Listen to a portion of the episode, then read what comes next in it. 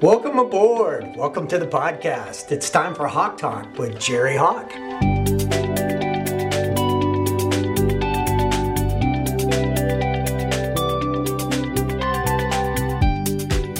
There's a very fine line between, and there's a correlation between really great leadership and mediocre leadership.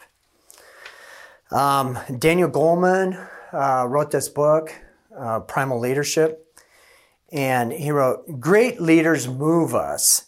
They ignite our passion and, inspire the best in us. When we try to explain that, why that they're so effective, oftentimes we speak of strategy, vision, or powerful ideas. Great leadership works through emotions. Think of your life what do you really remember? The things that you remember have an emotion attached to it. You crashed your bike as a kid, you flew over the handlebar, you tore your knee up. You felt that fear, you felt that trauma. You remember that, emo- that event. If you've ever had the pleasure to see a child being born, the utter joy and the fear all in one little package. You remember the visceral details of every bit of it. It resonates in your body.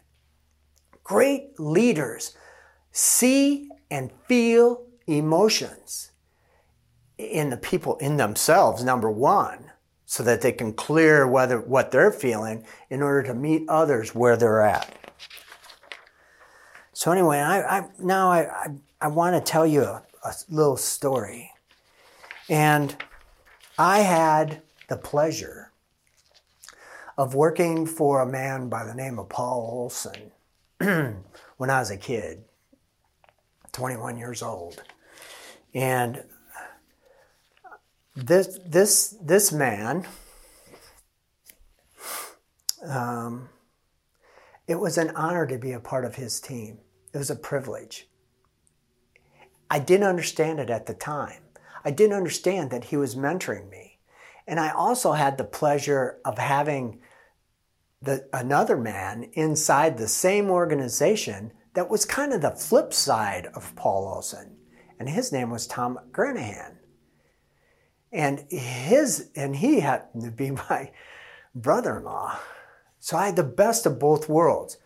McGranahan was analytical knew processes, knew how to really make things happen, was a logistical thinker, used his left brain masterfully. Whereas Paul, Oli is what we called him, was engaging. You felt his presence. He was relational. He met you where you were at. So Oli had a way of looking at everything with a bit of class, with some humor. And the class was always half full with him. And I was attracted to it. And so was everyone else. When he walked in a room, you felt his presence. He was a little bit shorter than me, but my wife thought he was taller than me. That's how big he was. That always pissed me off when she said that too. Anyway, coaching at his business um, meant being involved in my life. So let me say it a different way. His style of leadership looked like coaching. His style of leadership looked like mentoring.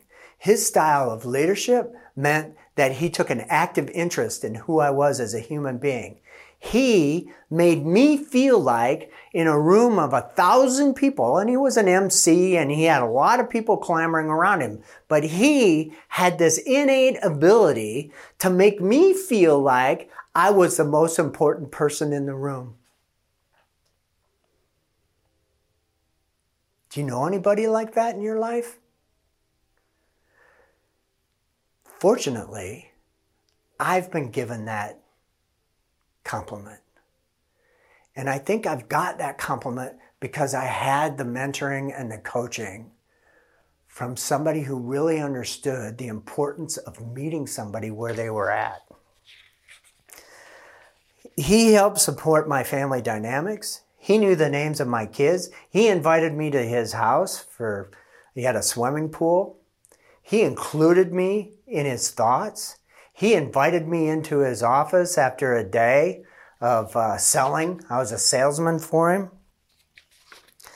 Um, he also uh, believed and encouraged me in my own uh, philanthropic uh, um, uh, wants. You know, I, I once uh, came to him, and this is back, I was probably 27 years old. I said, Hey, I want to start an Optimist Club in Le Mars, Iowa, is where I lived. And uh, he, he supported it. You know, do, do, you need any money to get it off of, uh, the ground? He knew that by pouring gas on my values, which I wasn't even conscious of, I just wanted to do it. I thought it meant it was a good idea. I had a, a little girl at the time, and and I wanted uh, the optimist stood for kids, and I wanted to make a, an impact in my community.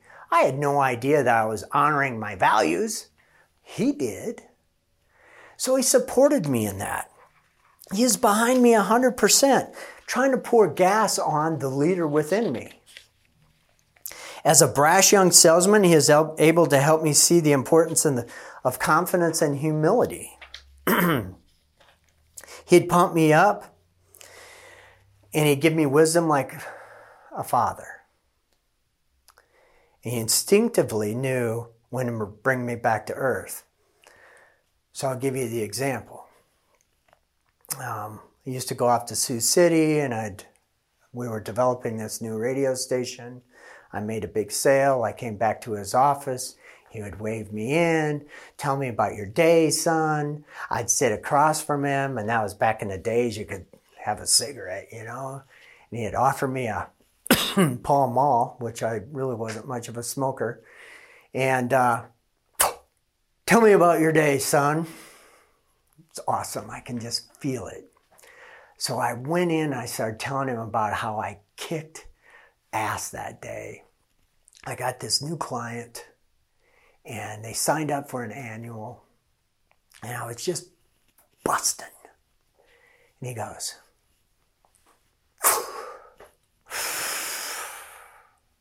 Tell you what, you did so good today, you can come back and work for me tomorrow.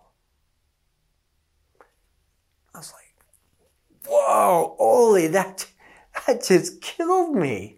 What do you, why did you say that? He said, Because, Jerry, you're only as good as your last sale. This is the game.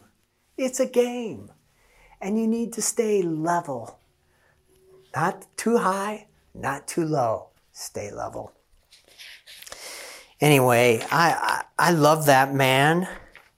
And to this very day, I thank my lucky stars that I got to work for him, with him, uh, in his organization, and develop into the human being that I am.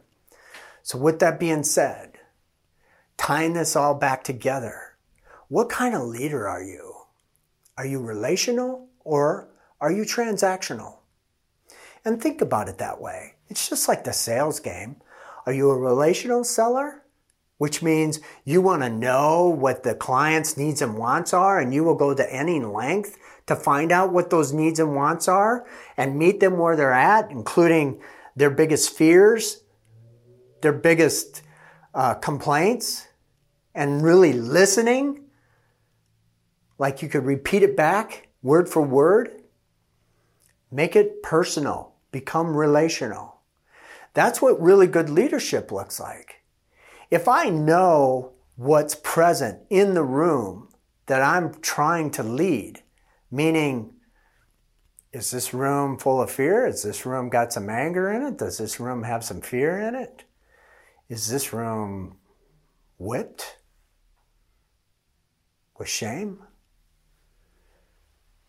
That will give you the insight that you need. Versus, here's the program, this is what I've got, buy it. Very unemotional. There's nothing inspiring there. So, my hope for you today is feel inspired and have it come from your heart. And don't settle for anything but the very best that you want to create.